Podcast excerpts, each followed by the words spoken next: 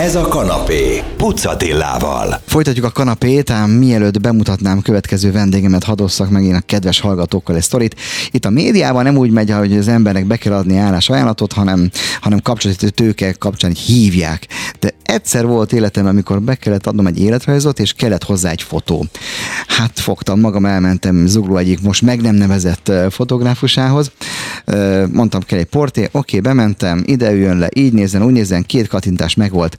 Visszamentem, és nem tetszett a fotó, nem is küldtem be. És akkor egyszer csak a sors egy témát dobott elém, és a, so, a témának pedig neve is van, ő egy fotóművész, Ritter Doron, és elolvastam, hogy hogyan készít ő portrét, és gondoltam, ez megír egy misét, vagy többet is, hogy megbeszéljük, hogy mi a jó portré titka.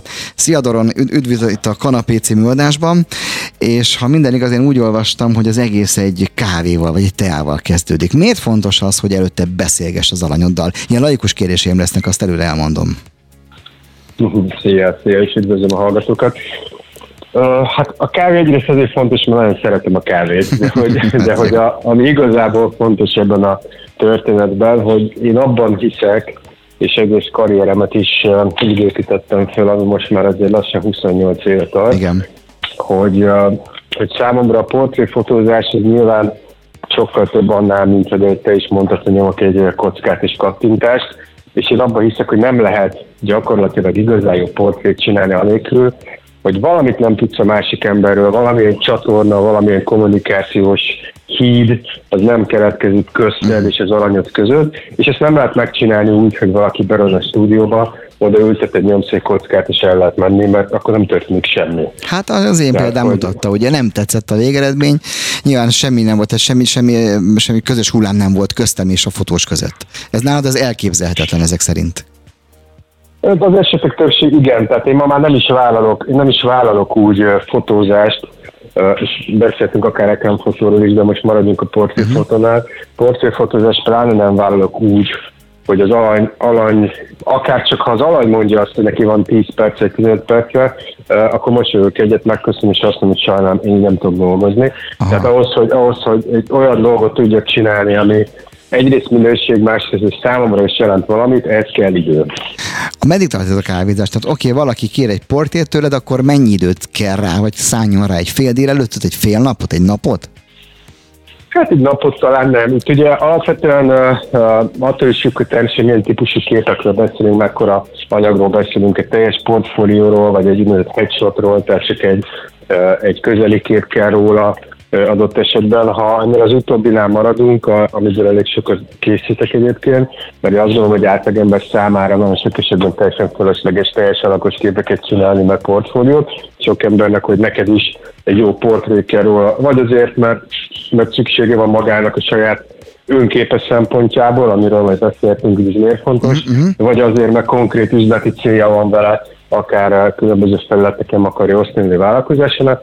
Ez a, ez a headshot, ez a porti, ez bőven elég. Én általában azt szoktam mondani, hogy két-két és fél óra, Aha. ez minimálisan kell, és akkor az elején leülünk, beszélgetünk pár mondatot, iszunk egy kávét, és az egész egy olyan folyamat, hogy nyilván ugyanúgy, mint a sportban, de kell egy bemelegítés. Tehát főként az, aki nem akinek nincs kamera rutinja, tehát nem szerepel folyamatosan, és nincs kamera előtt folyamatosan, annak kell egy kis idő, amíg ő felveszi a ritmus, bemelegszik, netán elengedi a, a feszültséget, hogy ő most lámpákkal van körbevéve.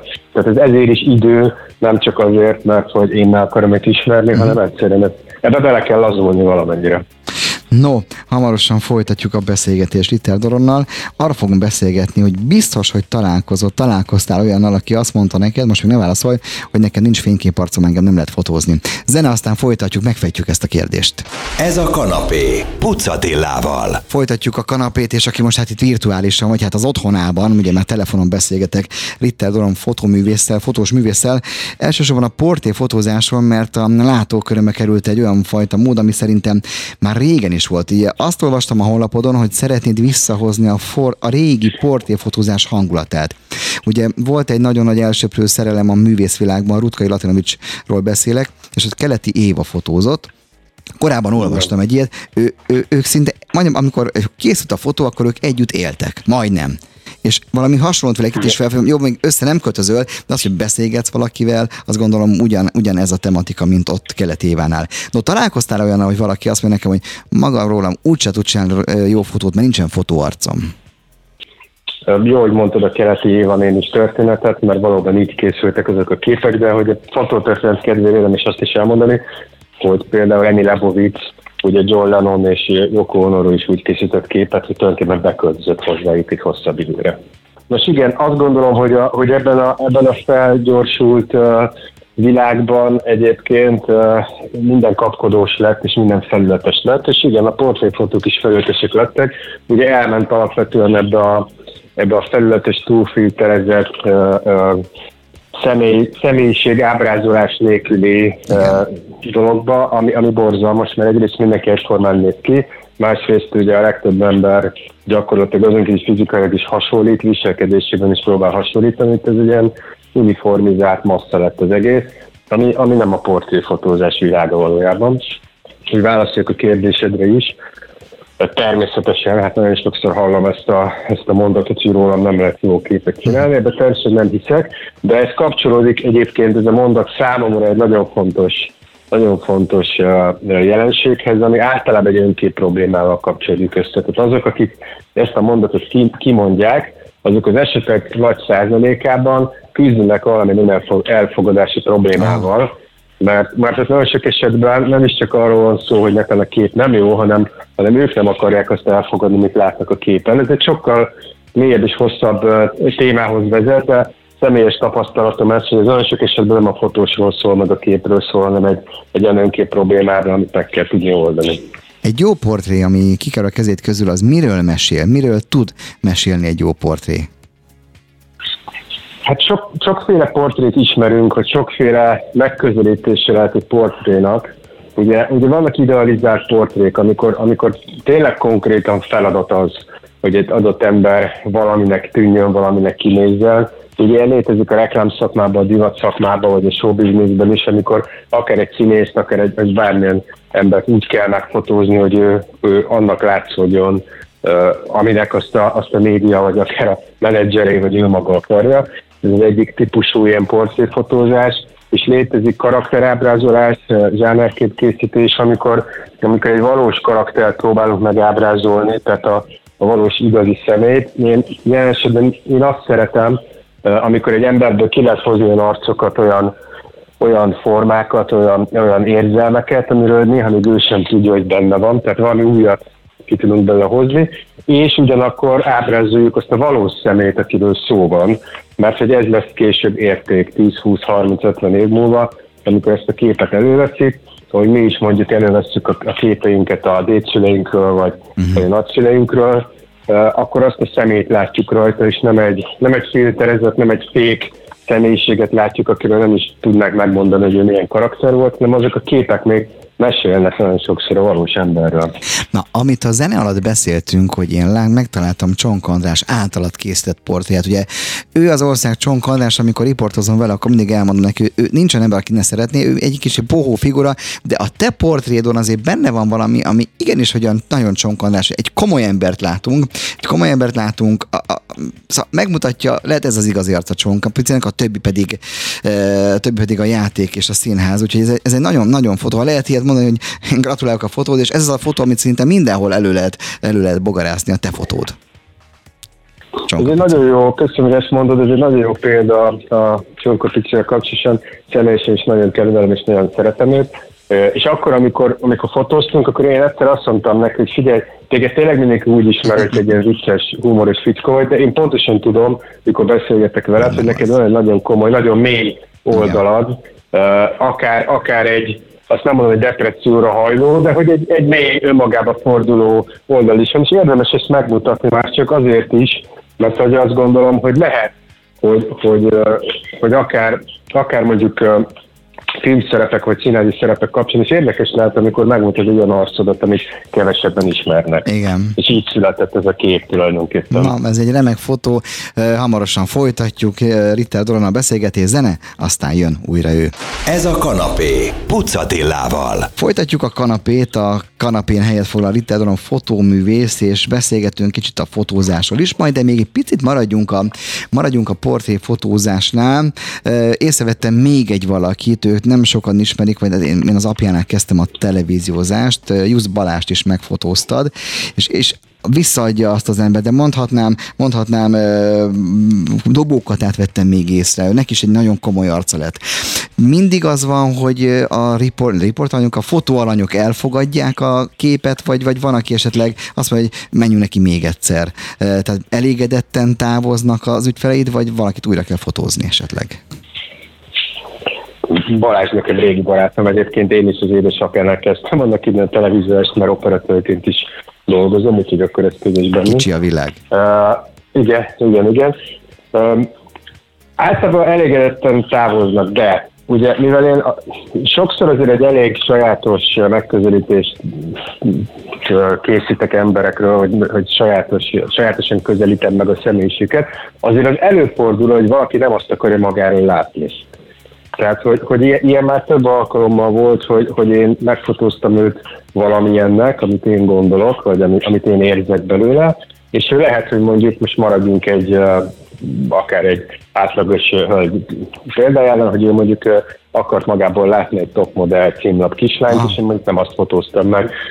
Ilyen már volt több alkalommal, ez nem azt jelenti, hogy, hogy ők ezt kidobják, és, és úgy távoznak, hogy ez nem kell nekik. Nyilván azért ezeket előre meg szoktam beszélni, tehát hogyha valakinek konkrét igénye van, hogy ilyenek és ilyenek akar kinézni, és én, én azt gondolom, hogy azt még fel tudom vállalni képileg, akkor megcsinálom. Hozzáteszem, én ma már nem csinálok nagyon-nagyon rég olyan képeket, amit a túlretusált, ilyen kivasalt arcú karakterek, ezeket nem is vállalom, hogyha valaki ilyen igényel fordul hozzám.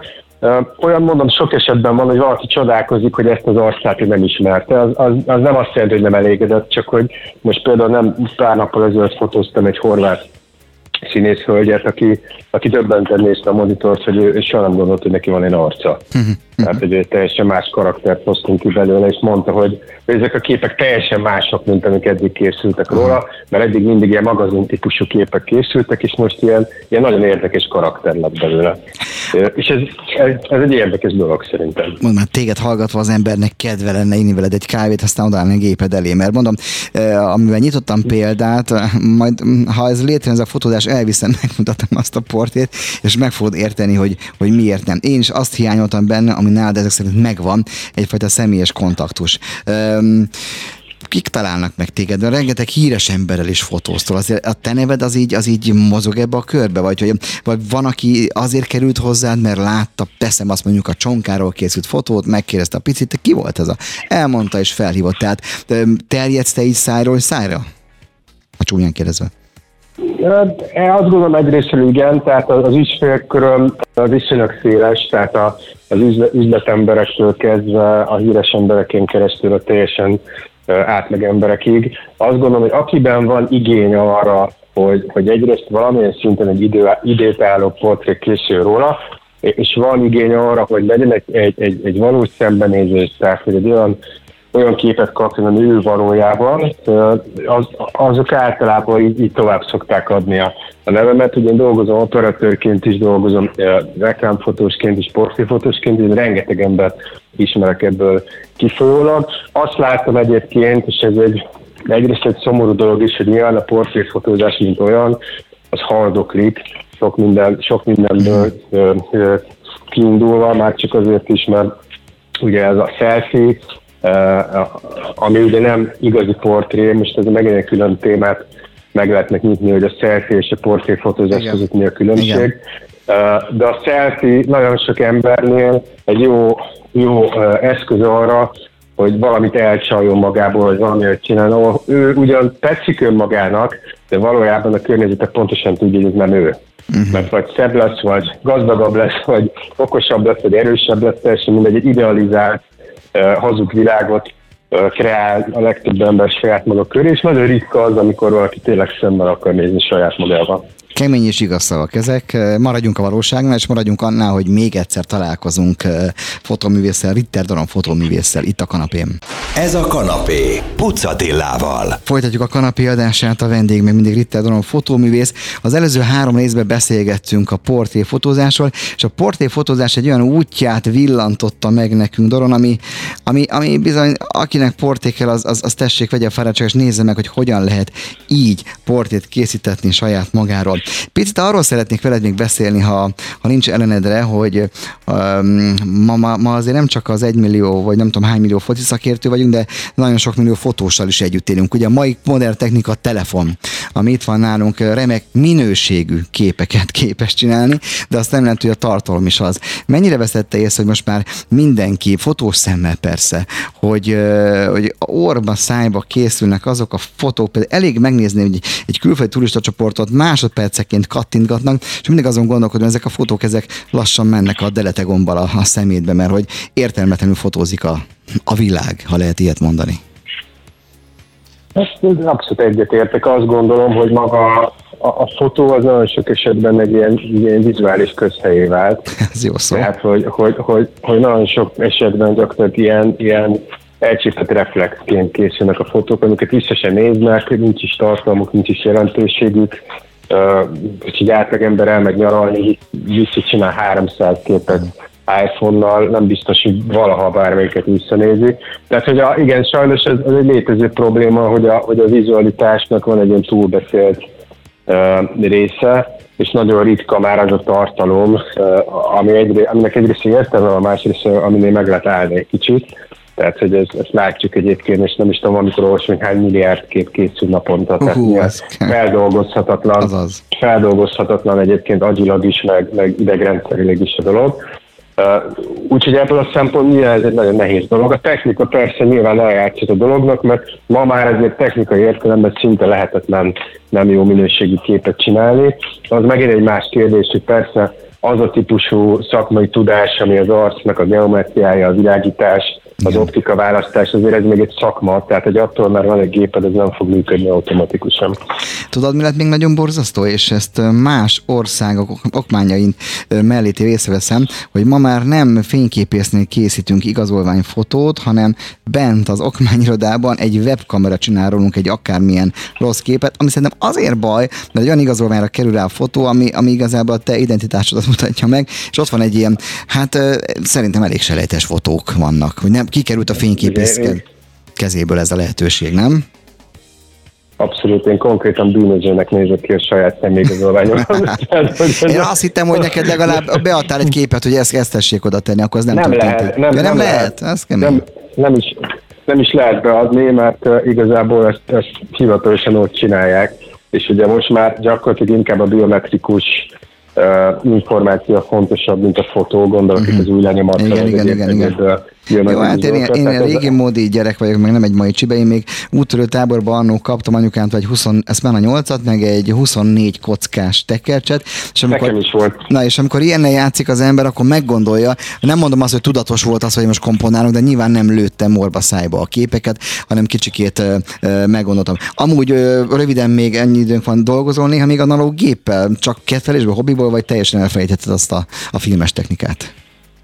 Hát ugye én nagyon-nagyon sokáig dolgoztam filmes technikával, mert nyilván én is a 90-es évek elején kezdtem a profi szakmámat, tehát azt lehet mondani, hogy, hogy egy erős évtizedet, vagy több mint évtizedet negatívokra dolgoztam, meg diákra, amiket nagyon szerettem. Ma már, ma már azért nem dolgozom vele, két okból. Egyrészt, hogy a piac annyira felgyorsult, hogy tulajdonképpen nincs lehetőség ma már átfuttatni ezt a processzt. Kettő, személy szerint azt gondolom, hogy egy nagyon környezet romboló technológia egyébként maga a film, uh-huh. tehát egy környezetszennyező technológia, és ha nem muszáj, akkor nem erősítem ezt a részét, és fölöslegesnek is érzem. Tehát nekem nincs romantikám a, a Értem. filmnyersanyaggal kapcsolatosan, mert olyan gépekkel dolgozom már, aminek a minősége az, az időnként olyan felülmúlja egyébként a régi filmnyersanyagoknak a minőségét is. Szóval ebből a szempontból nem hiányzik. Az a része, amit te is mondtál, tehát, hogy visszalassulni, és meggondolni azt, hogy hogy exponált, nem exponált, ezt egyébként lehet digitálisan is. Lehet, Én lehet. sokat dolgoztam digitális középformátummal, ami egy sokkal lassabb technológia, tehát hogy, hogy nem kattingatsz össze-vissza, mint egy őrült, de én amúgy sem voltam fejlő típusú fotós, aki egy fotózáson ezer kockát csinál. Uh-huh. Na, kedves hallgatók, hát remélem sikerült kedvet és csinálni és ötletet adni, hogy hova, merre kell menni, hogyha portréra van szükségetek. Köszönöm szépen Ritter Doron fotóművésznek, hogy a rendelkezésünkre állt, és hát akkor portira fel. Mit kell neked kívánni? Remek, sok ügyfelet, gondolom én. Köszönöm szépen, várok mindenkit. Szeretettel téged is, nagy szeretettel várok. Meg fogjuk oldani. Minden jót, hello! Köszönöm, szia!